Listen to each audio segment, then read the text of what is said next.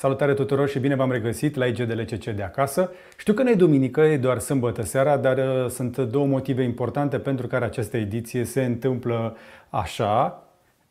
Cu puțin noroc s-ar să mai avem încă una mâine seară. În seara aceasta am un invitat uh, mai important, așa mai special și dar foarte ocupat. A fost destul de greu să-l prind pe Dacian Cioloș și o să stăm de vorbă cu el în, uh, în minutele care urmează. Înainte să începem, vreau să vă spun că nu fac campanie electorală pentru nimeni, n-am intrat în niciun partid și nici nu am planuri de așa ceva. Dar cred că atât cât sunt eu interesat de noutăți din internet, tehnologie și tot ce se mai întâmplă nou și cool uh, și tech, trebuie să fiu interesat și de ce se întâmplă în viața societății. Nu de alta, dar localitatea în care eu locuiesc intră în această seară la ora 22 în carantină. E o carantină pe care o așteptam cu toți. Uh, adică era inevitabilă. Singura întrebare era când. Și sunt convins că mulți dintre voi s-ați cu astfel de gânduri. Și în momente de genul să-ți aduci aminte că avem nevoie de politicieni. Și am mai stat de vorbă aici cu oameni de diferite niveluri în, în guvern sau în politică sau prin, de prin primării. Încerc să vorbesc cu cât mai mulți oameni care au acces la decizie ca să înțelegem cum gândesc ei, cum se organizează, ca să vedem dacă putem și noi să le influențăm cumva deciziile sau dacă ne ascultăm vreun fel sau dacă putem și noi să ne implicăm în această viață uh, publică a societății, chiar și în viața politică. Acum nu spun că trebuie să ne apucăm de politică în niciun caz, dar ar trebui să ne intereseze. Și tocmai de aceea sunt bucuros că avem uh, un pic de răgaz în seara aceasta și a făcut timp să stea de vorbă cu mine, dar prin mine și cu voi, pentru că aștept întrebările voastre, pe Dacian Cioloș, copreședinte USR+. Bună seara, domnule Cioloș, și vă mulțumesc Bună foarte seara. mult că ați acceptat invitația mea. Bună seara, bine v-am găsit. Sigur, cu mare drag. Tot încercăm de, de ceva vreme, dar mă rog, nu s-a, nu s-a potrivit pentru că e o perioadă, în ciuda eventualelor aparențe, e o perioadă mai încărcată pentru mine, pentru că avem și campanii aici în țară. Eu am și mandatul meu de europarlamentar și în Parlamentul European uh, să petrec uh, și acolo niște lucruri. Suntem în plină activitate, chiar dacă fizic uh, activitatea e mai restrânsă acum, în ultimele luni. Ne-am mutat și noi pe online foarte mult, foarte multe întâlniri, ședințe, negocieri le avem online, dar e o perioadă foarte activă acum pentru că să iau decizii importante pentru perioada de după Uh, criza aceasta sanitară, trebuie să pregătim ieșirea din criza economică pe care o așteptăm și o simțim deja unii dintre noi.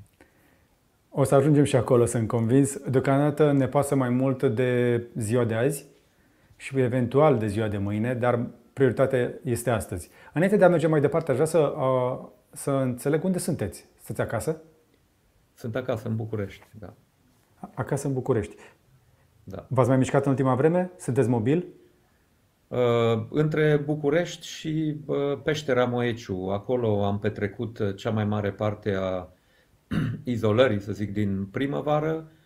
Apoi am mai fost plecat la, la Bruxelles o perioadă după ce se mai liniștiseră lucrurile. Am revenit acum în octombrie și practic până pe la mijlocul lui decembrie, când probabil o să mai plec o dată pentru câteva zile la, la Bruxelles, rămân la București atunci când e nevoie de mine la București și în rest, în rest la, la peșteră, acolo ne-am uh, retras, e la munte, cât uh, nu sunt în casă în fața ecranului, mai ies un pic să mai simt natura.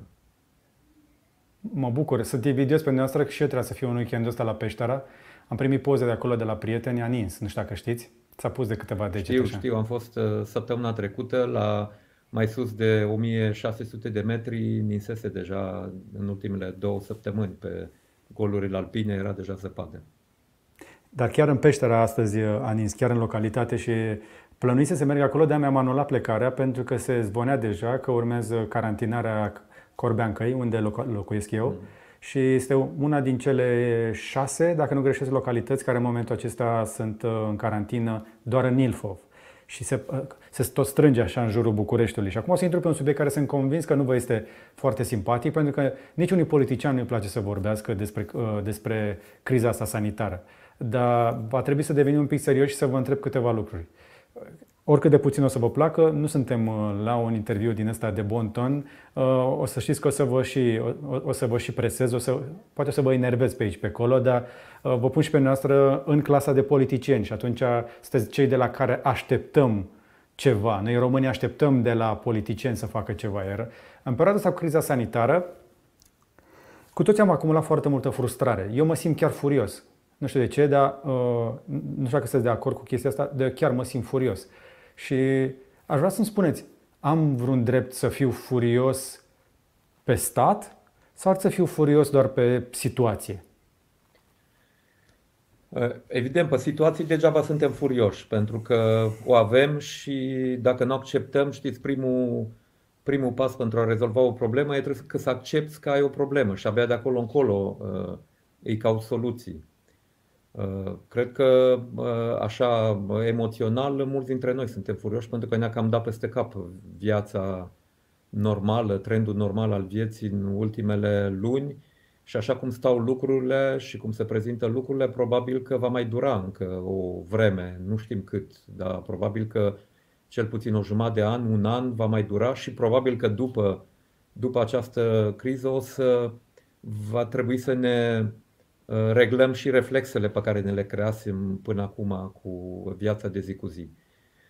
Dar, bun, dincolo de asta, evident că uh, aveți dreptate și avem dreptate să mai fim uh, furioși, pentru că, vedeți, obișnuința asta noastră uh, să facem lucrurile de pe zi pe alta. Tot vorbim de uh, intrarea în iarnă și când vine prima zăpadă avem drumurile blocate uh, sau, eu știu, alte situații de acest uh, gen Uh, lăsatul pe ultimul moment al lucrurilor care uh, trebuie gândite un pic din timp, uh, capacitatea asta de predictibilitate, o minimă predictibilitate atunci când ai situații dificile, te gândești ce măsuri iei și cum faci să sau care e pasul al doilea după ce ai luat măsurile respective. Din păcate nu prea avem reflexul ăsta nostru sau hai să spun sistemul care definește statul român în momentul de față nu prea are reflexele astea și vă spun ca unul care a avut ocazia să lucreze și cu uh, statul, asta a fost problema mea cea mai mare când uh, eram la guvern în 2016, dificultatea asta de a-i convinge pe oamenii de acolo, pe funcționari, înalți funcționari, că sunt lucruri care trebuie pregătite, că nu trebuie să le lăsăm pe ultimul moment. Și se pare Acum... că e, nu știu, vine din educația noastră, din formarea noastră, pentru că uh, oamenii sunt chiar șocați când le cer să gândească, în administrația publică vorbesc, când le cer să gândească pe 3 luni sau pe 6 luni. Răspunsul era, păi de unde să știu eu, domnul prim-ministru, ce se întâmple peste 3 luni? Eu am de rezolvat uh, niște probleme acum, în următoarele săptămâni. Și într-o astfel Practic, de criză, iasă că ne costă. Noi avem un guvern de pompieri. Uh, da, avem un guvern de pompieri, dar cred că nu numai guvernul e de pompieri. Uh, în, vă spuneam acum în, în sectorul privat, uh, acolo sunt companii unde e o altă cultură organizațională, e un alt comportament, dar am văzut și în mediul privat unii care gândesc la fel, dar la nivelul statului cu siguranță Asta e o problemă și e un lucru care va trebui schimbat în timp. Probabil că uh, cel mai ușor se va schimba cu o schimbare de generație, cu oameni care vin cu o altă mentalitate, cu uh, un alt fel de a percepe lucrurile. Acum o mai mutăm pe încă o generație. A trecut o generație, au trecut 30 de ani. Nu, nu, generația asta la... care vine acum. Asta care trebuie să-și asume generație? Adică responsabilitățile noi, în statul de Noi, acum. următorii, da, noi. copiii noștri, cine? Pentru că ziceai da. de așteptăm de 30 de ani. Adică ne-a zis Brucan uh, că România o să aibă nevoie de 20 de ani, au trecut 30 și la noi uh, a ars spitalul cu bolnavi înăuntru, au trimis uh, două tiruri acolo care s-au stricat după câteva zile de atât să-i ventileze mecanic pe oamenii aia. Și am văzut niște imagini așa cu o țeavă de oxigen suspendată pe niște cărămizi. Au sudat o, bucă, o, o țeavă de oxigen pentru pacienții aia, practic era linia vieții, oxigenul le ținea în viață, care era așa suspendată pe niște cărămizi și după câteva zile uh, niște unități de terapie intensivă mobile, noi nouțe, noi nouțe, așa, erau în alea țiplă, cred că au fost și pe la parada militară cu ele, au cedat. Adică pompieri de pompieri, dar Noi nu, nu avem niciun plan și este frustrant să, să Acum nu trebuie să vindă speranță. Treaba politicienilor este să vândă speranță. Dar totuși sunt 30 de ani și nu simțim că s-a schimbat suficient. În momentul ăsta, ă, întrebarea simplă și directă este: credeți că era mai bine dacă se făceau lucrurile altfel în 2020?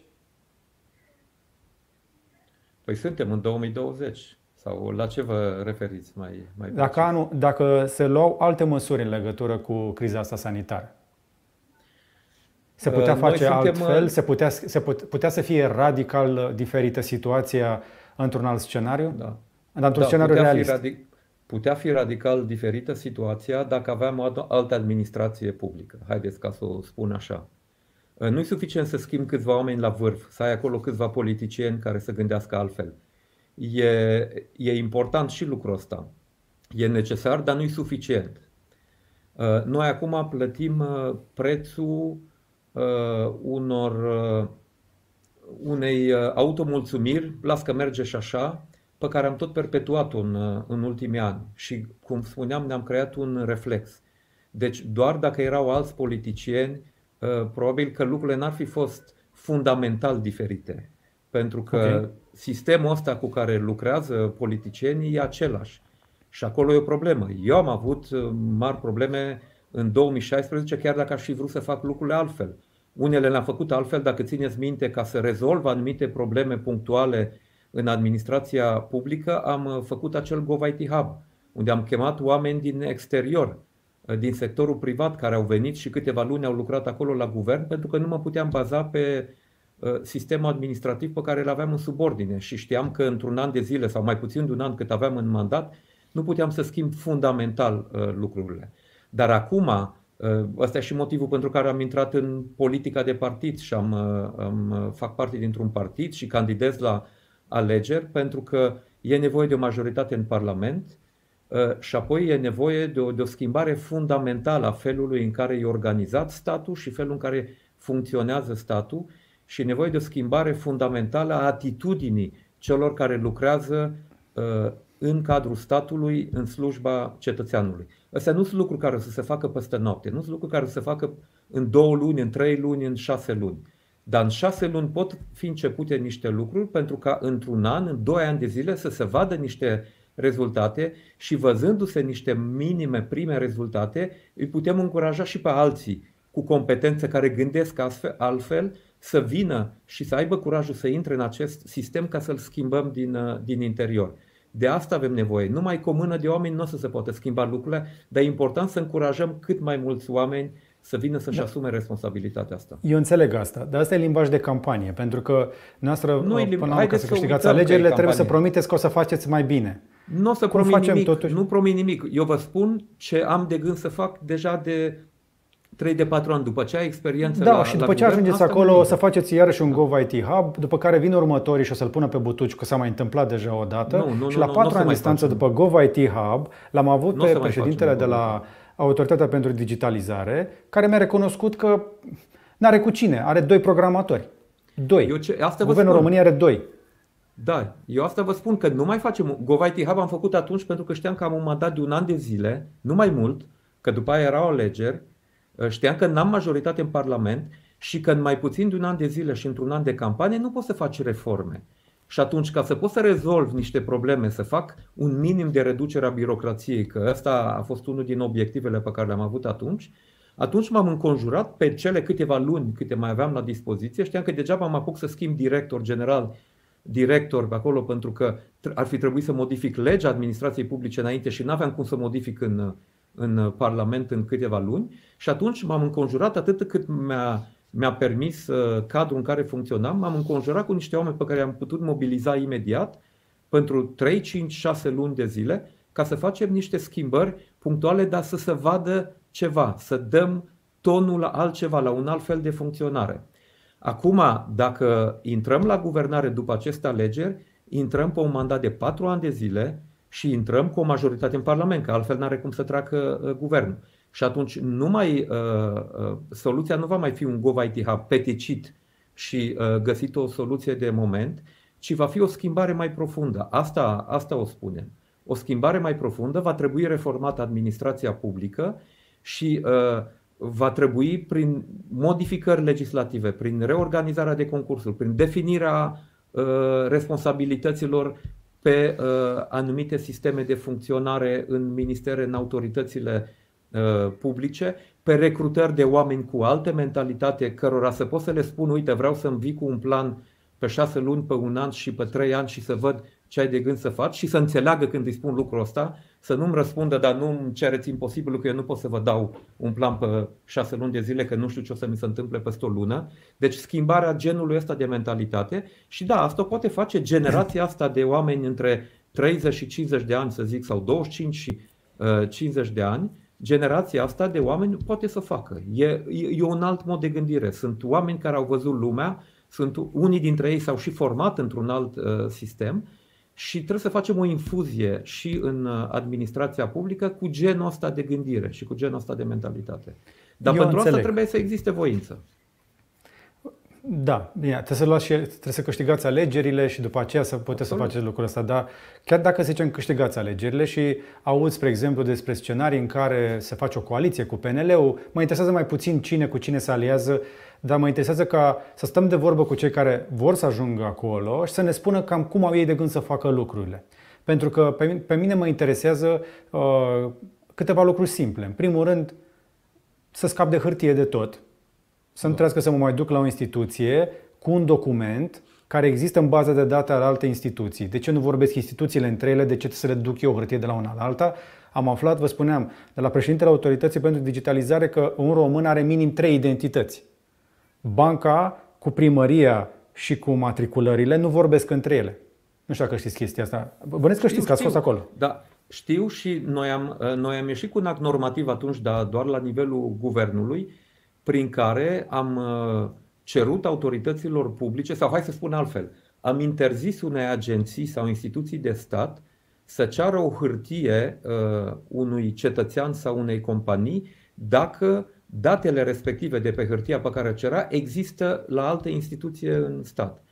Și a funcționat lucrul ăsta atâta timp cât am fost noi la guvern. După ce am plecat, au revenit la același la, la sistemul de dinainte, pentru că cei care au venit după noi nu mai erau interesați de, de lucrul ăsta. De asta vă spuneam că e nevoie de o, de o schimbare mai profundă decât uh, pur și simplu mutați câțiva oameni acolo. Dar lucrul ăsta, Dar da, nu, ăsta vorba, e nu e un vorba doar de minim mutat. necesar. Nu e vorba doar de mutat oameni. Sunt sute de mii de oameni în administrație care plimbă hârtii pentru că ei nu știu să folosească în primul rând calculatorul. Suntem de acord? Dacă nu Da, știe să folosească calculatorul, îmi este de folos de, în vreun fel în administrație? Adică în, într-o administrație modernă mai am nevoie de oameni Acum nu mă refer la personalul care face curățenie, dar cred că și ea s-ar putea să știe să facă din când în când necesarul de materiale pe un calculator, habar n-am. Da, nu știu, n-ar, n-ar trebui să fie un criteriu minim de angajare sau pur și simplu de, de reconfirmare a locului de muncă. Foarte mulți dintre angajații din administrația publică se bazează pe legile astea care țin în, în slujbele alea o viață întreagă. Și au o sinecură, și au o, o slujbă la stat ca să iasă de acolo cu picioarele înainte. Nu contează că face treabă sau nu. E foarte greu să verifici dacă un angajat al statului este sau nu eficient. Cum faceți să-i scoateți pe cei care taie frunze la câini, care plimbă doar hârtii? Pentru că sunt foarte Reor- mulți. Da, re- reorganizând administrația publică, asta vă spuneam uh, la început. Concret că cum? Un lucru, pe care, un lucru pe care nu poți să-l faci în câteva luni de zile, poți să-l faci în câțiva ani. Și anume, uh, odată uh, va trebui regândit, regândit modul în care se iau deciziile și modul în care funcționează și circulă informația la nivelul administrației publice. Împărțit și definit mai clar responsabilitățile diferitelor structuri. La noi s-au creat multe agenții și instituții doar de dragul de a crea sinecuri, de a crea posturi care să fie ocupate de diferiți politicieni care trebuiau ocupați. Deci, Exact. din punctul ăsta de vedere, uh, e nevoie de un au- un audit. Nici nu o să fie nevoie de, de prea multă analiză, pentru că unii dintre noi venim și cu analiza pe care am făcut-o deja în 2016. Vă spuneam că atunci n-am putut să ducem la bun sfârșit proiectul ăsta de, de, de reformare. Deci, începând de la ministere, eu, uh, intenția noastră ar fi să facem parte dintr-un guvern mai restrâns, care să aibă responsabilități mai bine definite, nu cu 20, 20 și ceva de ministere, 15, 16, 17 ministere, cu responsabilități bine definite între ele și apoi în interior administrației publice, nu vreau să intru acum seara prea mult în detalii, dar avem uh, responsabilități guvernamentale orizontale, ai, sunt câteva tipuri de servicii pe care le găsești cam în toate ministerele și asta ar trebui să funcționeze, informația să circule între ele fără probleme. Toate avizele astea de care e nevoie de la un minister la celălalt ar trebui să funcționeze 100% pe sistem informatic. Deci o, un prim nivel de transparență și de definire a competenței aici. Apoi ă, sunt anumite servicii, responsabilități în administrația publică sectoriale, unde în Ministerul Agriculturii ai anumite servicii specifice, în cel al finanțelor altele, în cel al justiției altele, industriei altele și așa mai departe. Și acolo lucrurile trebuie bine definite ca să vedem care e, de ce anume e nevoie, de ce tipuri de servicii e nevoie și uh, care tipuri de servicii au fost adăugate doar pentru a crea funcții acolo. Deci, o redefinire a responsabilităților în administrația publică, un flux al informației și Când al sistemului decizional. Asta? Astea se Eu pot înțeleg. face. Ceea ce vă spun eu acum se poate face în maxim 4 luni de zile, 6 luni de zile, de redefinit lucrurile astea, pentru ca în maxim 6 luni de zile să putem face modificarea legislației în uh, uh, modul de funcționare și de organizare a administrației publice, pentru ca apoi să putem, redefinind responsabilitățile și posturile, să putem organiza concursuri în așa fel încât să recrutăm oameni care să fie potriviți pe, pe posturile respective. Când spun reorganiza concursul, nu de dragul de a-i da afară pe toți. Unii dintre ei pot fi reconfirmați, dar sunt puși pe, niște, pe o poziție cu o fișa postului clar definită și cu o responsabilitate clar definită. Și atunci pot să fac diferența Așa, da, să vă opresc un pic aici, că e, e un moment important. Da. Deci, din, din câte înțeleg, practic se va trece prin administrație și îi reconfirmăm doar pe aia competenți.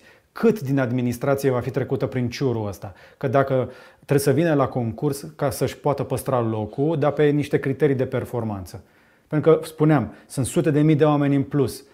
În, prin uh, această, nu știu, reorganizare pe care vreți să o faceți, cât de profund vreți să mergeți?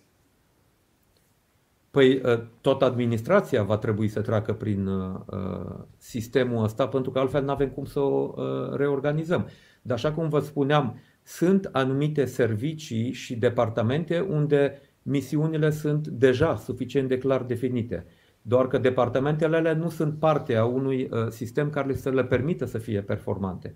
Eu am întâlnit uh, în 2016 oameni care stăteau cu capul băgat între umeri, uh, stăteau undeva într-o parte liniștiți, oameni competenți, dar care nu făceau prea multe valuri ca nu cumva să-i deranjeze pe cei care uh, sunt deranjați de competențe și de oameni care pun întrebări pertinente. Și uh, când, după câteva luni de zile, după ce au văzut că încercăm să funcționăm altfel, au început să vină spre uh, mine informații despre Uh, lucruri care ar putea fi făcute mai bine dacă anumite departamente ar fi lăsate să-și facă uh, treaba și n-ar fi filtrate la anumite nivele ale uh, deciziei, acolo unde să încercați să blocheze informația ca să nu ajungă la mine informații care ar fi putut deranja. Deci lucrurile astea trebuie puse în transparență și dacă noi vom face treaba asta, aici nu vă pot spune exact în cât timp, Uh, dacă vom face treaba asta în paralel cu digitalizarea, cu informatizarea, atât cât e posibil acum, cu ceea ce avem acolo, cu hardul, cu softul pe care îl avem acolo, deci interconectarea asta unor servicii, administrații, instituții, autorități care uh, nu pot fi conectate pentru că sistemele lor au fost gândite separat, uh, prin contracte de companii diferite, unde noi uh, Uh, ne-am trezit că codurile sursă nici măcar nu erau în proprietatea statului și că atunci când vrei să faci updatări trebuia să te duci tot la firma respectivă și să-i mai plătești odată niște servicii pentru care fusese plătită, dar era blindat cu contractul și mi-am arătat contractul că a avut dreptul ăsta pentru că au fost prost uh, negociate sau semnate niște contracte. Deci de asta spun, atât cât uh, e permis acum și e permis să pot conecta, interconecta anumite instituții și apoi uh, trebuie toate, dintre, toate uh, instituțiile astea conectate. Noi de asta am și creat în 2016, în a doua jumătate a uh, mandatului, CIO acela la guvern pentru a coordona punerea în, în sistem a tuturor acestor structuri informatice la diferitele administrații din subordinea guvernului. Eu înțeleg asta, dar asta trebuie făcută cu oameni. Și în cele mai multe instituții, într-adevăr, veți avea o problemă cu tot felul de departamente care se șuntează între ele, oameni care își maschează incompetența prin uh, tot felul de tertipuri. De aceea, o companiile este obișnuite, spre exemplu, cu un termen denumit turnover. Ele știu că în fiecare an o, o parte din angajați vor ieși din companie, fie pentru că nu le mai convine munca, nu le convine salariul și ele vor trebui să aducă alți oameni în loc. Mai există și un deficit de personal, excedent nu prea există în mediul privat. Da? La stat avem momentul ăsta și excedent, dar nu prea avem turnover. Noi să vorbiți despre această verificare a angajaților de la stat, să vedem care dintre ei sunt competenți. Cam cât din totalul angajaților de la stat în momentul ăsta credeți noastră că trebuie primeniți, trebuie schimbați? Nu vă pot spune în acest moment, pentru că nu am uh, toate datele de analiză ca să pot să vă spun.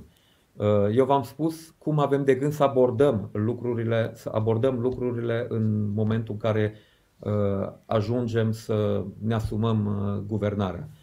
Cred că la două luni, trei luni după ce ajungem acolo, vă putem da mai multe detalii pentru că o să avansăm cu, cu planul ăsta. Dar nu are sens în stadiul ăsta să mă apuc eu să-mi dau cu presupusul pentru că, vă spun, știu ce am lăsat acolo Uh, după acel an de guvernare, de atunci au trecut uh, patru ani și au trecut trei, patru guverne uh, pe acolo, nu știu exact ce e, dar vă, vă spun că știu că poate, că e fezabil, că lucrurile pot fi mhm. făcute într-un mandat și uh, sunt mai multe lucruri care se pot petrece și care nu depind doar de mine și de, de, sau de cei care vor fi la conducere acolo și de decizie. Pentru că luând niște decizii corecte, poți să atragi mai repede sau mai, uh, mai încet uh, anumite competențe care să uh, vină și să accelereze procesul ăsta. Eu degeaba vă spun acum că vom scoate la concurs niște posturi cu anumite competențe, va trebui să pot să atrag competența respectivă să vină să lucreze în, în stat în momentul adică de față. Adică nu aveți 15.000 de specialiști și că era o marotă uh, din asta cu 15.000 de specialiști. Nici nu, nici nu am de gând să-i aduc din partid, pentru că nu ăsta e rolul partidului. Oamenii ăștia trebuie recrutați pe criterii de competență din locurile unde competența respectivă există. O parte din competența asta va trebui ajustată pe parcurs, pentru că uh, niște oameni vor trebui să învețe niște lucruri, va trebui să regândim funcționarea unor uh, sisteme. Și nici măcar uh, rolul viitorului guvern nici măcar nu va fi doar de a asigura reforma administrației publice. Gândiți-vă că uh, va trebui în paralel să regândim modul de funcționare a sistemului de sănătate, managementul în spitale, felul în care se cheltuie banul, banul public în sistemul de sănătate, felul în care se organizează licitația acolo pentru a se achiziționa echipamente medicale, Uh, medicamentele. Uh, trecem pe urmă la sistemul de educație. Noi avem o, o rată de abandon școlar printre cele mai ridicate din Europa. Uh, la Avem fel, foarte mulți copii în momentul ăsta deci, care nu au voie să meargă la școală și nu au pe ce să facă școală și mulți da. profesori refuză să învețe să folosească un calculator și nu-și mai învață elevii. Nu știu dacă știți, dar sunt foarte mulți profesori care s-au cerut la pensie numai ca să nu învețe cu calculatorul da, în dau această seama pandemie. și pe unii dintre ei chiar îi înțeleg, pentru că simt uh, că le cade cerul peste, pe cap, uh, simt presiunea asta enormă și n-au fost pregătiți uh, cu un minim de, de elemente de pedagogie nouă, pentru că să predai digital nu e același lucru ca și cum ai, ai preda când ai elevii în față și cu scrii cu creta pe, pe tablă. Și poți să te simți depășit. Știți cum să simt oameni depășiți și în alte meserii când îi pui într-un cu totul alt context. Deci eu pot să înțeleg pe unii. De asta, de asta vă spun că sunt multe lucruri care trebuiesc schimbate pentru că pandemia asta de fapt n-a făcut decât să scoată la suprafață și să acutizeze probleme de sistem pe care noi le ducem în spate și le punem sub preș de ani de zile, dacă nu de zeci de ani. Sunt total de acord. Uh, și este și un accelerant pentru tranziția la digitalizare și Absolut. în astfel de momente ne dăm seama cât de în urmă suntem și la acest capitol. Uh, mie, mie îmi place că nu-mi promiteți că veți rezolva asta într-un mandat, ci că veți face într-un an. Asta presupune că aveți un plan destul de clar, nu? Da, deci pe, pe partea asta despre care am discutat, reforma administrației, de fapt și pe alte câteva elemente, avem un plan lucrat în ultimii ani cu colegii de la, din Plus și din USR. Ne bazăm și pe experiența unora dintre noi din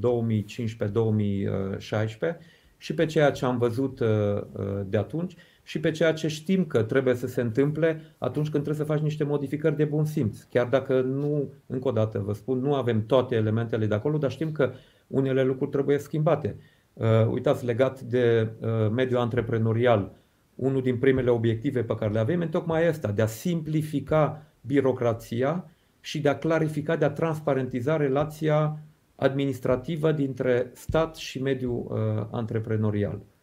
Uh, și pentru lucrul ăsta e nevoie de digitalizare, e nevoie de investiții în digitalizare, dar și de uh, clarificarea responsabilităților în administrația uh, publică, pentru ca funcționarul să știe exact ce are de făcut și acolo unde inter, interacțiunea asta directă, umană, între antreprenor și, și funcționar poate fi înlocuită de sistemul informatic, să o facem la maxim.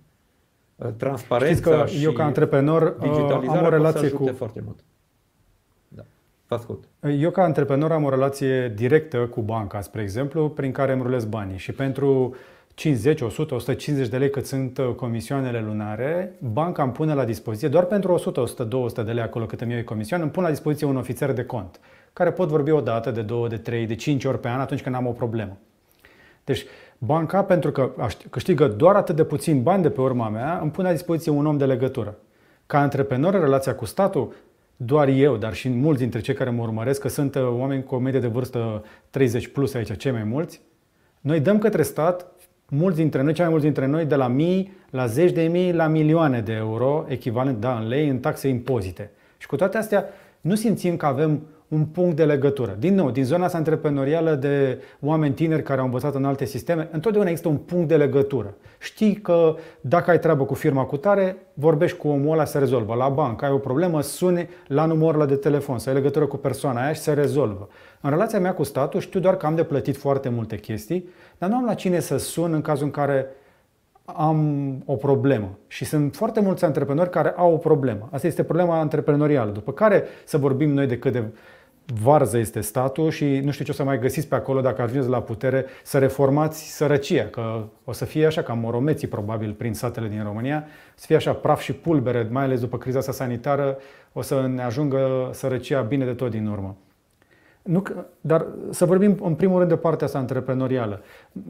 Nu știu, văd cum comunică, spre exemplu, Marea Britanie. Acolo iese, spre exemplu, cineva din partea guvernului sau din partea unei instituții care lucrează cu antreprenorii, cu coderii, cu IT-ul, cu orice și vine și face, comunică un mesaj public și spune, uite, avem nevoie de mai multe femei în programare. Sau dacă îți faci o carieră în armată, o să ajungi să faci nu știu ce. Există genul de comunicare. Statul vorbește într-un fel cu oamenii sau cu antreprenorii și le spune ce așteaptă de la ei, se oferă să le îi ajute într-un fel. La, la noi, cum să zic, avem senzația așa că este un zid între guvernare și oameni, ca și cum ăia sunt acolo să decide pentru noi și noi să executăm aici și să plătim. Cum facem să dăm jos zidul ăsta prin care să, să avem așa măcar niște ferestre prin care să vorbim unii cu alții?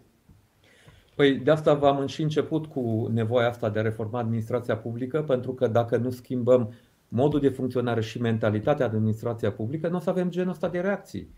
Acolo, în Marea Britanie, în Belgia chiar, unde petrec o parte din timp acum fiind la Parlamentul European, în Franța, în Germania, în Italia, unde am avut uh, uh interferențe cu administrația publică când eram uh, comisar uh, european, Uh, acolo ai un alt gen de mentalitate. Funcționarul uh, care lucrează în cadrul statului, uh, el simte, știe că a fost recrutat acolo ca să fie în serviciu cetățeanului, în serviciu companiilor. La noi vedeți că în administrația publică mulți dintre cei cu responsabilități în administrația publică se comportă ca vătaful pe moșie. Exact. Tu te duci și prestezi lui un serviciu. Ei, mentalitatea asta trebuie schimbată dar pentru asta cum? trebuie să vrei, pe bune, să faci lucrul ăsta. Păi v-am spus, da, dar cum o faceți? v-am spus, v-am spus câțiva pași, redefinind responsabilitățile pe care le ai, recrutând oameni pe Fișa postului, de schimbăm fișa postului și recrutăm alți oameni, nu? Da, și, și, facem, și facem training porno, facem formare uh, cu ei, pentru că vă spuneam, chiar dacă ai oameni binevoitori care să vrea să vină să lucreze într-un astfel de sistem, vor trebui să uh, învețe. Asigur un minim de transparență a modului în care uh, să ia decizia și modului în care circulă informația în uh, sistem. Ai o ierarhie clară și o responsabilitate clară în ierarhie. Uh, noi acum avem încă sistemul în care Uh, până semnează un ministru, ai un așa zis pașaport de semnături cu vreo între 5, 6 până la 14 semnături, unde de la micul funcționar până la directorul general fiecare semnează, dar niciunul nu își asumă răspunderea, pentru că are semnătura celuilalt uh, din spate. Și asta pentru că nu are bucățica bine uh, definită și nici nu a fost format ca să aibă vederea de ansamblu. El are bucățica lui, dar să știe că e partea unui sistem și să înțeleagă cum funcționează sistemul și care e rolul lui uh, acolo. Pentru asta va trebui și să fie formați oamenii și va trebui să avem și un sistem de rotire a uh, middle management și top uh, management ca să ai oameni care sunt formați cu competențe manageriale, dar care să poată să asume responsabilități succesiv diferite și atunci când e, un, e pe un post de director sau director general, să înțeleagă ce vrea colegul lui din direcția generală uh, cealaltă. Deci un, e, un, e un alt mod de funcționare a administrației, cam asta am vrea noi să aducem. Dar vreau să vă spun un lucru. O să vă întrebați, dar de ce nu s-a întâmplat treaba asta de, hai să nu zic de 30 de ani, dar măcar de 15 ani, de 20 de ani, hai măcar de 10 ani de da. când suntem în Uniunea Europeană.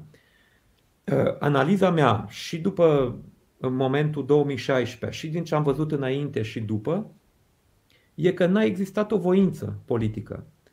În mare parte, nu vreau să generalizez, să spun că toți sunt la fel, dar în mare parte, uh, sistemul politic pe care l-am avut noi a fost unul definit clientelar. Nu, uh, păi da. Uh, nu, nu cu o responsabilitate față de, față de cetățean pentru vot, ci el era acolo să apere niște Uh, o clientelă, interesele unei clientele. Și atunci numirile pe pozițiile respective erau făcute aducând oameni care să servească intereselor respective clientele și să mai și facă câte ceva, să nu-i prindă DNA-ul, să nu-i prindă uh, curtea de, de conturi și mai știu eu cine. Ei, atunci n-ai cum să ai un sistem care funcționează bine dacă tu nu l-ai gândit din start așa. Eu, da. am, uh, eu, Așa. Da, nu vreau să nici mo- să monopolizez discuția, dar vreau să vă spun că, sau mă rog, să, să nu, da, avem... în asta aveți dreptate în ce spuneți, dar știți ce, ce, eu nu mă aștept că o să vină ai dumneavoastră și să fie mai, mai curați, mai albi mai proaspăt mirositori. Adică, cred că vă dați seama că aveți noastră oameni care vor să parvină în politică în partidul dumneavoastră și chiar și în interiorul partidului va trebui să vă faceți propriul DNA, să-i urmăriți, să-i verificați. Adică sunt, până la urmă, români și ei. Evident, da, au mai fi acum... lucrat mulți dintre membrii noastre și prin companii și ori fi antreprenori sau au fi umblat pe afară. Dar eu sunt convins că printre ei vor fi și oameni de care spune din celelalte partide. Deci, da, dar nu sunt. Probabil că vor fi. Și au mai fost și unii au mai plecat. Probabil că pe alții o să-i mai identificăm. Dar nu, uh, nu sunt cei care domină. Asta pot să vă spun cu mâna pe inimă, pentru că eu un altfel n-aș fi, n-aș fi rămas acolo sau n-aș fi uh, făcut pasul ăsta spre politică. Nu, nu, nu e. Deci dacă uh, trăim cu pesimismul ăsta generalizat, domnule, nicio șansă, nu ne putem face, uh, să nu ne putem însănătoși, toți sunt la fel, uh, unul care, da, uh, unul care atinge politica și puterea n-are cum să nu se infecteze. Da, vă spun, eu asta le spun multor colegi, pentru că și eu am trecut prin asta, când atingi puterea, există riscul major să-ți sucească mințile. Da, există riscul ăsta. Și trebuie să ne uh, să ne punem la punct uh, uh, în interiorul partidului un, un sistem prin care să putem detecta momentul ăla când există uh, riscul să faci pasul irreversibil, adică ai intrat, ești cucerit de putere până la punctul la care ești gata să faci orice ca să menții exact. puterea sau să câștigi puterea. Dar eu vă Dar spun, un... oamenii cu care lucrez acum, colegii mei din Plus, din USR, marea lor majoritate sunt oameni care au intrat în politică pentru că și-au dat seama că dacă nu fac lucrul ăsta, mulți dintre ei trebuie să plece din țară, pentru că nu mai rezistă aici. Toți deci, gândim așa. Domnul Cioloș, Da, eu, eu, deci, de asta din- zic, eu, eu sunt, sper... sunt peste 2000 de oameni care se uită în momentul ăsta, toți se uită la dumneavoastră. E încă o dată, o să vă punem încă o dată steagul în mână, dumneavoastră uh, ca șef de partid, alții la alte partide și o să t- votăm niște oameni în decembrie, sperând ca încă o dată o să ne rezolve ăia problema ca să nu emigrăm. Pentru că foarte mulți din prietenii mei și din cunoscuții mei vor să emigreze. Oricum, situația se va înrăutăți dramatic în motorul an în România. România nu va fi o țară care va sări așa repede înapoi. Acum, nici din multe celelalte puncte. țări nu vor fi pe situație foarte roz dacă e să ne uităm, sau economia în celelalte țări. Dar putem discuta Dar și unde o să despre fie un asta pic mai astăzi sau bine, într-o altă zi. dar dacă o să fie un pic mai bine, Marea Britanie, ai noștri știți cum o să se ducă și aduc aminte că știu engleză și se duc foarte repede. Și avioanele o să fie iarăși și ieftine și multe și tot așa.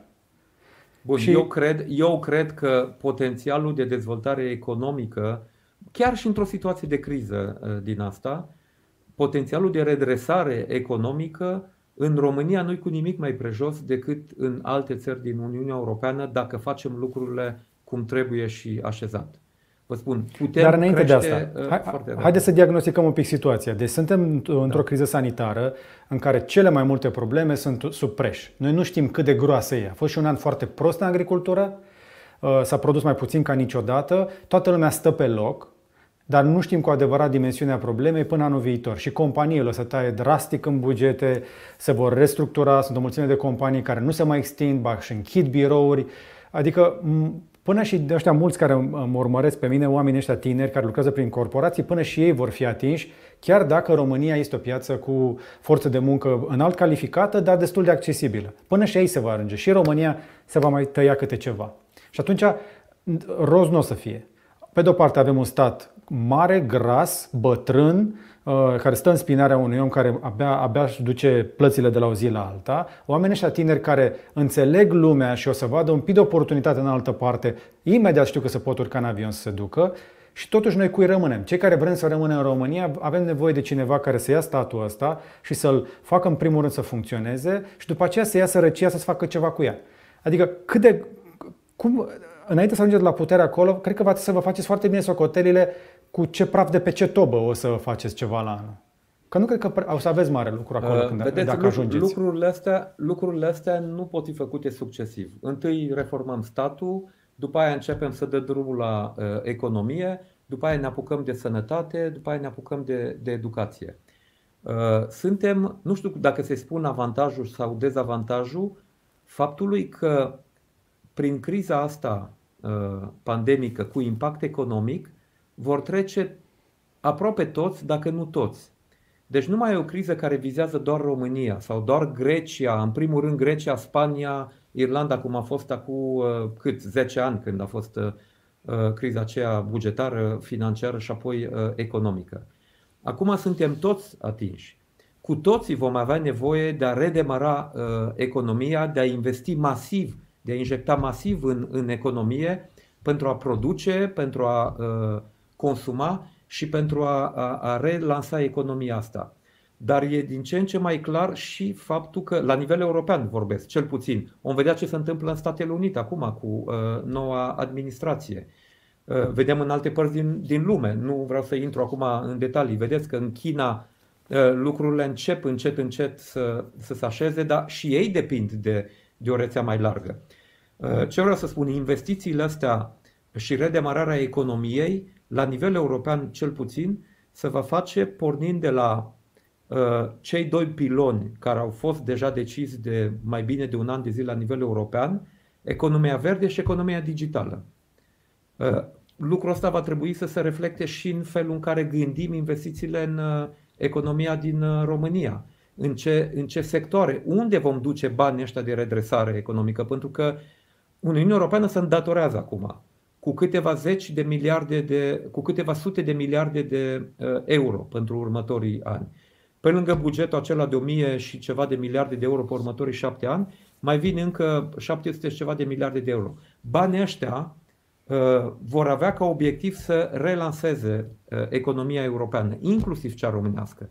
Ei, acum, revenind la România, întrebarea e, băgăm banii ăștia în continuare în găuri negre, într-un malaxor uh, unde nu știm unde să duc, numai de dragul de a avea absorție, Sau păi dacă îi gândim, mai băgăm o dată uh, în găurile la astea starea asta negre, economică acum? renunțăm toți. Plecăm toți de aici. Deci, nu da. mai rămâne nimeni care să mai, facă, să mai facă ceva, vreo muncă, de pe urma căreia să strângă bani de pensii. Adică, gata, renunțăm. Dacă nici, Absolut. dacă nici trenul ăsta nu-l mai prindem, eu renunț. Și, și ca mine Ei, sunt eu- mulți. Ei, Eu asta, eu asta vă spun că uh, aici nu se poate doar statul să facă lucrurile. Mie asta mi-e cumva ciudă și pe guvern acum. Uh, că da, nu știu, e fiecare cu gândirea lui. Eu aș fi fost mult mai, mult mai transparent în tot ceea ce se întâmplă acum, în toate situațiile astea dificile. Aș fi fost mult mai uh, transparent, aș fi comunicat mult mai mult cu oamenii, dar nu neapărat ieșit doar la televizor și dat uh, declarații. Dialog cu oamenii din mediul antreprenorial, din economie, cu cei din cultură, cu cei din sănătate. Avem organizații neguvernamentale mult mai performante decât instituții ale statului pe unele domenii, sociale, Da. sănătate, educație și așa mai departe. Da. Păi toată energia asta ar fi trebuit mobilizată și pusă la treabă și împărțit responsabilitatea pentru că e vorba de viața noastră a tuturor. Lucrul ăsta mi-aș dori să-l văd la uh, viitorul guvern din care sper să facem și noi uh, parte. Și în felul ăsta, domnule, dacă nu ne e ușor, nu ne e ușor tuturor, dar măcar știm că dăm tot ce mai bun din noi ca să facem niște pași înainte. Nu, ne, nu să ne pândim unii pe ceilalți, uh, să vedem uh, ca nu cumva celălalt să fure sau să fure mai mult uh, uh, decât mine. Pentru că în primăvară, de exemplu, când uh, intrând în starea aceea de uh, uh, urgență, uh, s-a renunțat la uh, achizițiile publice prin uh, licitații și s-a trecut la negociere directă sau achiziții directe, păi primul lucru care ar fi trebuit făcut ar fi trebuit o transparență totală. De unde cumpăr, de ce la prețul respectiv, de ce de la compania respectivă, ca să eliminăm suspiciunile. Ați văzut că numai ce a Bineînțeles. trecut perioada aia mai, mai dură și au început din nou deja suspiciunile, DNA-ul, uh, de ce s-a achiziționat de acolo, calitate proastă și așa mai departe. Deci ref- de reflexele astea trebuie să, uh, să, schimb, să scăpăm, în primul rând, ca să începem să ne facem bine în modul de a gândi înainte de a începe să ne facem bine uh, pur și simplu din perspectiva sănătății. 1700 și de miliarde ați spus că vor fi investite de Uniunea Europeană în următorii ani în toate țările. Vor ajunge și la noi niște zeci pe energii, așadar pe economie verde uh, și pe digitalizare. Și sunt mulți oameni care sunt în stare să facă ceva la acest capitol, statul nu. Ministerul Mediului de la noi este o glumă, este foarte slab, nu este în stare nici măcar să oprească poluarea din marile orașe, dar aminte să gestioneze corect. În afară de uh, Rabla, nu există niciun program performant. Casa Verde, asta, uh, uh, programele pentru fotovoltaice. Adică, noastră când zburați peste asupra Europei, înainte să aterizați la Bruxelles, cred că vedeți o mulțime de acoperișuri cu fotovoltaice pe ele. La noi nu. La noi, când vii la aterizare la Autopeni, nu vezi. Deci, cred că este cel mai simplu mod în care puteți uh, compara lucrurile. Și asta este doar un exemplu. Nu avem oameni competenți acolo, la fel la educație. Uh, Exact cum ați spus, sunt ONG-uri foarte avem, Noi avem performante. acolo, dar avem oameni competenți în țară. În țară avem oameni competenți. Avem în ONG-uri, dar nu avem în minister. Avem o, o, o ministră care s-a ascuns în birou de, uh, de răspundere. Sunt o mulțime de miniștri în momentul ăsta în guvern care nu vorbesc cu nimeni. Iese din când în când primul ministru ca să, uh, pre- ca să nu deranjeze, să deranjeze cât mai puțin până la alegeri și mai avem și pe președinte care vine și face campanie în loc să uh, spună ceva concret. Adică noi trăim într-o țară în care guvernul, oricât de bine intenționat ar fi, în momentul ăsta pare uh, total ineficient și cum să zic, ăștia măcar nu, nu, erau, nu se tăia de la PSD pentru cei care mă urmăresc pe mine, mulți dintre ei probabil sunt împotriva PSD-ului, pe, pe mine mai interesează mai puțin de la ce partid, de cine, dar aș vrea să văd că se întâmplă ceva. La noi nu se întâmplă nimic. Serios, din primăvară până acum, tot pandemia a fost. Noi nu facem altceva decât muncă de pompier și de aceea încă o dată vă spun. Acum sper că nu vă pun o greutate pe mare pe umăr, dar știu că dacă vreți să vă asumați guvernarea, veți fi acolo într-o situație nea de totul sau nimic. Că dacă nici data asta, uh, sunt foarte mulți oameni dezamăgiți, adică și în comunitatea noastră, aici în jurul meu, pe unde stau eu, sunt profesori, doctori, oameni care efectiv și-au făcut uh, uh, bagajele și s-au dus anul ăsta. Și dacă nu s-au dus Acum, încă, că e uh, pandemie, vor pleca după aia. Da. Da, îmi dau seama de lucrul ăsta. Eu văd uh, oameni în jurul meu. În, uh, de un an și jumătate tot am contact cu diaspora românească, din, cel puțin din statele membre din uh, Uniunea Europeană. Îmi dau seama de lucrul ăsta și chiar mulți colegi din Plus, din USR spun uh, lucrul ăsta, că dacă nu iese nici de data asta, nu știu, ne, ne luăm câmpii. Acum depinde, depinde de noi de toți ce o să iasă după 6 decembrie. Nu vreau să mă apuc să fac campanie ridicolă aici, dar ăsta e adevărul. Depinde ce o să votăm, dacă ne gândim. Uitați, eu văd, de exemplu, referitor la noi, la USR Plus, Uh, văd că mai facem și noi niște analize, mai discutăm cu oamenii. Unii ne spun, băi, ok, sunteți voi mai noi, dar tocmai pentru că sunteți noi nu prea aveți experiență, o să vă mănânce ăștia cu fulgi cu toți. Nu mai bine votez eu PNL-ul că au mai multă experiență. Uite, fiecare o, să o să gândească în felul în care crede că trebuie să ia decizia. Eu ce vă spun e că noi avem oameni determinați să facă lucrurile despre care am vorbit noi ne-am luat dincolo de programul de guvernare ca atare, cu cele 20 de capitole unde am venit cu o analiză aprofundată, uh, situația de fapt, ce ar trebui făcut, cum ar trebui făcut și cu ce anume, cu ce resurse. Deci, dincolo de asta, ne-am, am venit cu 40 de angajamente de guvernare pe cele 6-7 capitole, teme mari, uh, reforma statului, uh, economia și mediul antreprenorial, sănătatea, educația, infrastructură și mediu, noi le-am pus împreună și sigur putem discuta despre asta pentru că uh, prea s-au contrat una pe cealaltă. Am considerat că investind în infrastructură de transport suntem împotriva mediului și uh, făcând politică de mediu blocăm infrastructura și atunci am zis trebuie să le împăcăm uh, pe cele două sau hai să mai dau un exemplu.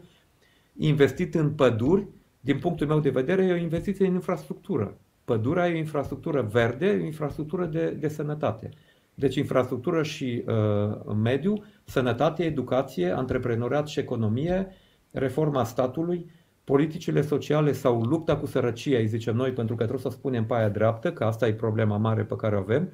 Avem deficit de forță de muncă în unele uh, sectoare și avem politici sociale care mențin oamenii în sărăcie. Ca să nu mai vorbesc de abandonul școlar, care e printre cele mai ridicate din Europa, deci condamnăm oamenii la sărăcie. Asta și creșterea calității vieții, inclusiv uh, accesul la internet. Din punctul nostru de vedere, accesul la internet trebuie să fie parte a calității vieții în uh, România.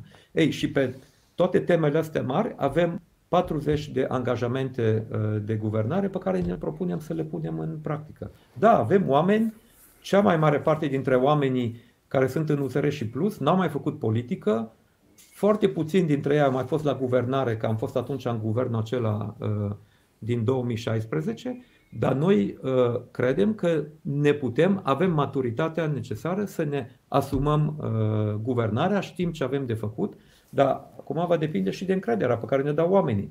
Și cu, cu procentul acela Apropo de asta, de încrederea pe care, pe care vă dau oamenii. oamenii. Da. Dacă oamenii o să voteze, probabil acum se așează lucrurile, uh, peste două săptămâni să revină un pic, ca asta suficient deoparte încât uh, electoratul de bază să fie uitat o parte din lucruri, românii uită destul de repede. La fel, PNL-ul a încercat să țină lucrurile cât a putut sub control, să nu prea deranjeze și au uh, catalizat și ei, să zicem, electoratul lor. Hai să vedem cât de mult o să crească partidul dumneavoastră. Într-un fel sau altul veți ajunge într-o situație de alianță.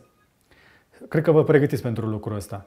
Dar chiar și așa, hai să zicem că în situația asta în care intrați într-o discuție de alianță, uh, v-ar interesa o variantă în care să colaborați la facerea guvernului sau ați vrea să faceți guvernul? Păi evident, uh, evident că cel mai simplu pentru noi ar fi să ne asumăm guvernarea singur, dar așa cum stau lucrurile acum, e foarte puțin probabil uh, lucrul ăsta. Cred că în momentul de față niciun partid, așa cum e împărțită societatea românească pe bucăți pe căprării, pe simpatii, pe percepții, uh, foarte probabil niciunul dintre uh, partide nu va fi în măsură să formeze singur uh, guvernul. Deci va fi nevoie de um, alianțe, de înțelegeri pentru guvernare, de coaliții de, de guvernare și pentru noi un lucru e clar, sub nicio formă, sub nicio formă nu vom intra într-o uh, alianță cu PSD-ul în următorii patru ani sub nicio formă. Știm ce e acolo, am văzut. Și atunci nu vă mai rămân prea multe opțiuni. Uh, patru ani și nu avem. Da, deci rămân opțiunile pe care le avem, le vom analiza din perspectiva uh, angajamentelor pe programul de guvernare. Deci primul lucru pe care noi îl vom negocia după alegeri, dacă va fi să intrăm la guvernare cu alți parteneri, va fi programul de guvernare. Ce ne angajăm să facem? Ne punem, noi Acum... avem, cum v-am spus, programul nostru de guvernare, ceilalți la o lor și cu asta va trebui să ieșim în fața oamenilor. Dacă ne aliniem pe niște obiective de guvernare, de acolo lucrurile uh, pot fi rezolvate. Ok. De, cu domnul președinte Iohannis mai vorbiți din când în când că cu dânsul să aveți de lucru pentru a face planul ăsta. Cu domnul președinte Iohannis vorbesc destul de frecvent, dar e drept că mai mult pe uh, subiectele care țin de responsabilitățile mele la nivel european, unde uh, caut și din poziția pe care o am să fac cât mai multe lucruri pentru România și atunci ai nevoie de coordonare, pentru că sunt decizii care sunt împărțite între Consiliul European și Parlament și atunci, dânsul fiind reprezentantul României în Consiliul uh, European, mă consult cu dânsul ca să ne aliniem uh, uh, pozițiile. Dar am rămas e o perioadă de acalmie și din punct de vedere în ăsta extern. Apropo, doar așa ca o paranteză, că vorbeam noi de cum facem cu investițiile. Nu știu dacă ați auzit, dar Rusia, spre exemplu, oferă un pașaport de aur pentru cei care investesc 130.000 de dolari în Rusia. Dacă vreți să-ți iei cetățenie rusească și un pașaport din ala auriu, da. 130.000 de dolari. stau și tremură că abia așteaptă să aibă cetățenie rusească, da? Mă rog, fiecare încearcă cu mijloacele pe care le are. O să înceapă o cursă din asta, se va alerga după bani peste tot. Oricine va avea bani de investit va, va trăi momit cumva. Și am avut un interviu cu un tip foarte deștept din Silicon Valley care spunea că un mod interesant prin care România ar putea să facă lucrul ăsta, spre exemplu, ar fi să meargă la paritate cu investitorii, să pună unul la unul uh, cu ei în toate proiectele de dezvoltare, ca să creeze din București, să zicem așa, să-l facă un mini Silicon Valley balcanic. O poveste din asta. Uh, cum vedeți noastră o Practic este una dintre puținele chestii pe care le putem scoate foarte repede la export, fără să avem nevoie de autostrăzi, că noi nu avem autostrăzi. Măcar prin internet să scoatem ceva la export și noi. Mai vă spun, eu ce am văzut în 2016 și și după aceea, uh, deja în 2016 erau destul de mulți investitori atrași sau tentați de România, de a investi în România și cereau câteva lucruri simple. Cereau predictibilitate în politica fiscală, uh, de exemplu. Uh, cereau să vadă statul că investește uh, predictibil în infrastructură, în sănătate și educație, pentru că ai nevoie de lucrurile astea ca să atragi mână de lucru calificată. Deci dacă noi ne-am face treaba, cel puțin, ceea ce vă spuneam înainte, să facem un stat funcțional care să lucreze în parteneriat cu mediul uh, economic, să facem uh, reformele astea minimum necesare în educație, în sănătate și să începem investiții. Uitați, în sănătate, de exemplu, noi, unul din cele 40 de angajamente este un fond de un miliard de euro de investit în sănătate în următorii 40 de ani. Sunt lucruri fezabile. Miliard dolari, știm de unde vin, de unde pot veni uh, banii respectivi în mare parte din fonduri europene și știm de unde pot veni pentru că acum unii dintre noi în Parlamentul European tocmai negociem legislația europeană pe care vrem să o aplicăm în România. Deci, făcute câteva lucruri uh, de genul acesta, educația de ce reformată? Pentru că avem nevoie de un învățământ profesional performant. Noi deja, înainte de criză, aveam deficit de forță de muncă calificată.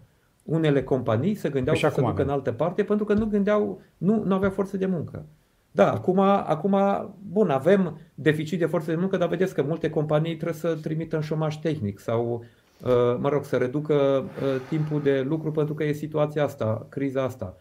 Uh, după ce trecem de perioada asta, da, va trebui, cum spuneam, să relansăm producția și vor trebui oameni calificați. Deci, gândind lucrurile astea, eu cred că putem crea un, un mediu propice celor care vor să vină să investească vor fi relocări uh, de investiții în Europa pentru că se lucrează acum la nivel european, comisarul Thierry Breton, cel care lucrează în domeniul tehnic îl cunosc pentru că uh, e un om care a fost, uh, a fost CEO a unor companii din domeniul tehnologic la nivel european, e cel care a fondat Orange-ul, de exemplu, e un om care cunoaște bine mediul industrial european și gândește acum o revizuire a politicii industriale europene pentru a uh, uh, gândi uh, o autonomizare a unor sectoare industriale la nivel european. Adică prin investițiile astea care vor fi făcute la nivel european, vor fi facilitate uh, investiții în sectoare care au plecat din Uniunea Europeană, dar care sunt strategice pentru Uniunea Europeană în anumite momente dificile de criză și pe care Uniunea Europeană vrea să le aducă înapoi. Investiții, apropo de economia verde, în toată tehnologia asta de energie solară, de baterii. Noi nu avem capacitate de producție de baterii exact. și știți, apropo de energia solară, degeaba punem panourile solare dacă nu putem și stoca minim energia respectivă, pentru că sistemul nostru energetic nu e pregătit să capteze, să putem pompa în fiecare moment cât energie am putea uh, produce. Da. Și atunci Uniunea Europeană va trebui să investească în uh, următorii ani în tehnologia asta de stocare a uh, energiei verzi, dacă vrem să o, să o dezvoltăm. Ca să nu mai vorbesc de uh, industria care e legată de sistemul de sănătate de toată tehnologia și materialele din uh, domeniul uh, sănătății, unde vor trebui uh, făcute investiții în Europa. Și atunci România ar putea să atragă în unele din domeniile astea investiții dacă faci un minim de, de lucruri. Dar oamenilor trebuie să le dai predictibilitate. Ce se exact. întâmplă la noi mai degrabă îi pune pe fugă decât să-i atragă să investească aici. Deci, practic, vom intra într-o competiție cu uh, toate țările europene pentru banii ăștia de energii regenerabile, pe tot ce înseamnă economie verde. Va trebui să ne facem și digitalizarea și chestia asta nu ne-ar veni așa greu, pentru că noi avem, uh, avem o mulțime de resurse naturale pe care le putem folosi deștept pentru lucrul ăsta, dar trebuie și oameni. Și în momentul ăsta vă, vă provoc la o chestie. Dacă noastră pe casa dumneavoastră sau unde stați în București încercați să vă puneți fotovoltaice, va să vă puneți rând luni de zile în avans la o firmă care să vină să vă facă montajul. Nu există oameni specializați, nu există școli din care să iasă montatori de așa ceva. Eu stau de vorbă de câteva luni de zile cu oameni din această industrie și vorbim, hai să facem câteva echipe de montatori de panouri. Zice, George, mi este ușor să găsesc electricieni, dar nu găsesc oameni care să urce pe casă să pună panourile, că electricienii nu se urcă pe casă. Trebuie unii care să urce să prindă șuruburile alea. Deci suntem la nivelul ăla la care noi nu putem să, firmele astea nu pot prelua destule comenzi că n-au oameni nici măcar pentru atâta lucru. Poate vi se pare vă... banal, dar acolo suntem. Nu, nu, nu. De, de asta vă spuneam de învățământul profesional. Păi în un domeniu pe care îl cunosc chiar cât de cât, agricultura. Îmi spun fermierii că nu găsesc uh, oameni cu competență care să conducă tractoarele și combinele de uh, recoltat acum, care iar au avansat uh, uh foarte mult și nu avem oameni ăștia, pentru că cei pe care i-am fi putut forma să lucreze aici am pus pe fugă să duc și lucrez, lucrează acum, găsim o grămadă de sezonieri uh, români în ferme din Germania. Da. Uh, ați, ați văzut toată povestea din, din primăvară, când uh, îi duceau cu aveanele de la, de la noi din România să recolteze sparanghelul și, eu știu, alte uh, culturi de sezon. Sau struguri de prin că, Italia, că să facă prosecco. Pen, pentru că noi nu le-am oferit uh, minimul de predictibilitate aici. Firme de construcții. Dar sunt oameni care, sunt oameni care întreabă, spre exemplu, se întreabă pentru tineri cum facem să, să aducem tineri înapoi. Tot facem discuția asta de ani de zile. La un moment dat promitea, spre exemplu, Joana că o să le dea 25.000 dacă se întorc în țară sau nu mai știu, niște avioane din astea. Acum, nu mă aștept ca dumneavoastră să ziceți dacă se întorc tinerii români acasă, o să le dăm nu știu ce. Ce să le dai? Dar haideți să, să, să o punem așa. Dacă stați de vorbă în momentul ăsta și se uită mulți oameni care sunt în diaspora în momentul ăsta, da? un sfert din oameni care mă urmăresc pe mine nu mai sunt în țară. Și asta i-am văzut progresiv. Adică analiticele astea de pe Google nu mint. La începutul canalului meu, 98% din România, acum 75%. Diferența, ăia nu au venit din cer, ăia au plecat de aici acolo. Da? Ce le spunem noi oamenilor ăsta tineri care sunt în străinătate, care ar vrea să facă acasă, până una alta, între noi fie vorba, câtă vreme mai stai pe acolo, știți că prin rădăcini, dacă fac copii acolo, greu să mai întorc. Uh, toți românii care fac copii în străinătate, da. până, după ce copiii lor intră în sistemul școlar de acolo, s-a canterinat, își fac prieteni, își fac uh, rețele, relații de prietenie și părinții lor îi aduc din ce în ce mai greu acasă. Dar dacă ar fi să dați un argument simplu pentru un român, băi, da, uite, o să vezi că o să fie bine, o să, te, o să merite să te da, întorci acasă Bunici, pentru că... Domnul Burnici, eu, eu mi-aș dori, da, știu că sunt foarte mulți oameni trecuți deja de 35, de 40 de ani care au copii la școală acolo, chiar la liceu și care până când nu șternă copiii uh, facultatea nu o să vină probabil din, uh, exact. de acolo înapoi. Nu se mai întorc da, nici după aia, uh, da. Dar sunt, dar sunt mulți dintre ei care și-ar investi bruma de bani pusă deoparte în ultimii ani, și-ar investi-o în România. Pentru că cunosc mediul de aici, pentru că ar vrea să contribuie la, la dezvoltarea de aici, pentru că s-ar simți mai confortabil să facă afaceri aici și chiar ar putea fi uh, afaceri prospere, pentru că oamenii ăștia ar putea fi folosiți ca punți de legătură între economia românească și econom- alte economii din Uniunea Europeană. Ei, la oamenii ăștia, primul lucru uh, care l-aș spune este că uh, vom face tot ce ține de noi în momentul în care ajungem la guvernare ca să fie primiți măcar cu bunul simț și cu respectul pe care îl merită să fie primiți de oameni care vin să-și investească banii pe care i-au ca să creeze valoare adăugată în România. Măcar atâta.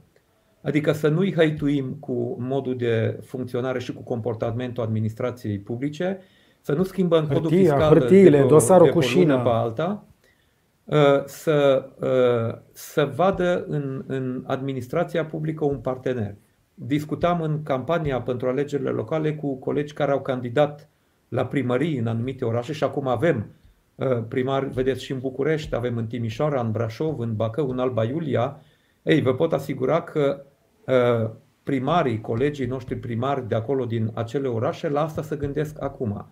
Cum să facă? Să atragă la ei în oraș astfel, astfel de oameni Așa este. și uh, în, în parteneriat cu, cu primăriile să investească, să gândească împreună de ce ar fi nevoie în orașele respective ca să atragă companiile respective, să-i uh, stabilizeze acolo, să atragă forță de muncă care să vină să se instaleze în orașele respective, să poată să se formeze și apoi să, uh, să lucreze acolo. Asta, genul ăsta de comportament ar trebui să, uh, să-l aducem și sper eu să-l putem aduce, pentru că, așa cum vă spuneam, noi avem în plus în USR oameni care de-aia au intrat în politică, pentru că n-au întâlnit genul ăsta de comportament până acum. De acord. Aș, aș vrea să ne apropiem de final. Mi-am propus să nu stăm uh, foarte mult, am depășit deja o oră. Uh, Văd foarte mulți oameni uh, care se, se, se încing un pic spiritele la comentarii. Unii oameni au nostalgie, alții văd alte lucruri. Dar aș mai insista pe un singur lucru. Sunt foarte multe teme de rezolvat, însă cel mai mult îi frustrează pe români când se întorc acasă că nu e ca afară. Și cum credeți dumneavoastră care e cea mai simplă chestie care credeți dumneavoastră că poate să facă România să fie ca o, o țară ca afară? Eu o să, eu o să zic ce, ce așteptare am eu, dar aș vrea să aud și de la dumneavoastră, dar foarte, foarte pe scurt. Cum facem noi o țară ca afară, dincolo de infrastructură? Că asta facem repede asfaltul, punem un trotuar, un pic de doi copăcei și dintr-o dată arată mult mai civilizat. Dar nu asta schimbă fundamental o țară. Adică toți am vrea să știm că poliția vine când suni și că nu poți să arunci gunoaie și lucruri de genul ăsta. Cum vedeți dumneavoastră?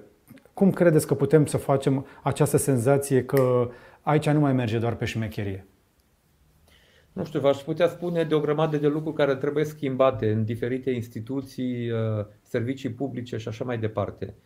Dar eu cred că cel mai greu lucru, dar și uh, lucru care ar putea să facă schimbarea cea mai rapidă, ar fi schimbarea noastră de atitudine ca oameni. Pentru că eu văd, uitați, eu conduc și în București, uh, mai conduc uh, câteodată și în Belgia, și în Franța, și în Germania și văd în trafic un alt tip de comportament.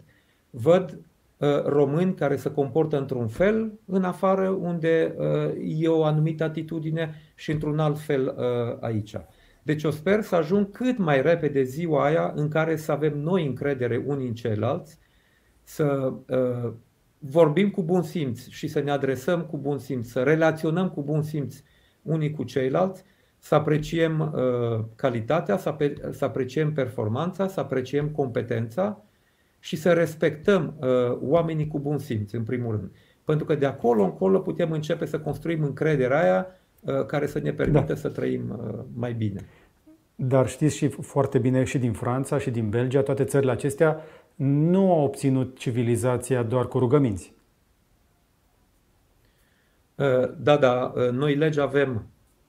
Noi legi avem și acum și instituții care să aplice legile respective. Dar instituțiile astea pot să facă lucrurile la marjă. Nu poți să impui ordinea doar punând, ducând poliția în stradă. Evident că și acolo e de curățat, și acolo e de, de lucru ca să ai polițiști care chiar să-și facă treaba. Dar eu cred că foarte multe lucruri uh, s-ar schimba dacă noi am avea încredere că schimbându-ne noi atitudinea față de celălalt și celălalt să facă lucrul ăsta. Și pentru asta cred că e nevoie de un mesaj de încredere. Fraților, pornim, uh, începem un nou moment, uh, intrăm într-o nouă etapă, haideți să ne comportăm altfel, haideți să avem încredere și măcar haideți să facem pariul ăsta pentru șase luni de zile, pentru un an de zile, că încercăm să facem uh, lucrurile altfel. Să, să avem un nou start. Eu asta mi-aș, mi-aș, mi-aș dori. Nu vreau să, să termin cu un slogan, dar, dar de asta uh, numim noi proiectul ăsta nostru o revoluție a bunei, uh, a bunei guvernări. Pentru că buna guvernare nu doar la nivelul guvernului, a statului, ci buna guvernare a relațiilor dintre noi. Asta, uh, asta ar trebui să o schimbăm, pentru că altfel putem schimba câte legi uh, vrem. O să găsim motive de fiecare dată să nu facem lucrurile așa cum știm în sinea noastră că ar trebui să le facem dacă suntem oameni responsabili. Acum, un an de zile nu cred că e greu să ne cereți, pentru că încă un an de zile o să avem tot pandemie și dacă ajungeți cumva la guvernare, uh, nu o să, stăm, nu o să stăm, nu o să mergem departe de casă, până ne vaccinăm, toți o să dureze. Așa că un an din 30 e doar 3,3%. Nu e mare lucru să ne cereți. Dacă îmi cereți 3,3% din tranziția asta ca să-mi fie mai bine și dacă o să-mi fie și mai bine, eu cred că ar fi, va fi fost o investiție bună. Ultima întrebare înainte de final. Cine a câștigat alegerile din America, Trump sau Biden? Sper eu că le-a câștigat democrația. Da, deci Biden, nu, sincer acum, sincer nu, nu văd cum, uh, Uh, pot fi întoarse lucrurile. Acum, evident, nu cunosc detaliile de acolo, cum s-au uh, numărat voturile, dar, da. dar sper eu că le-a câștigat democrația. Nu e o consolare pentru noi, dar să vedem că se întâmplă uh, lucruri de genul ăsta și la, la țări mult mai civilizate teoretic ca noi. Nu trebuie să mai trăim cu complexe de inferioritate sau de superioritate. Bine ar fi să ne vedem noi de treabă acasă fără să ne tot comparăm uh, în bine sau în rău cu, uh, cu alții.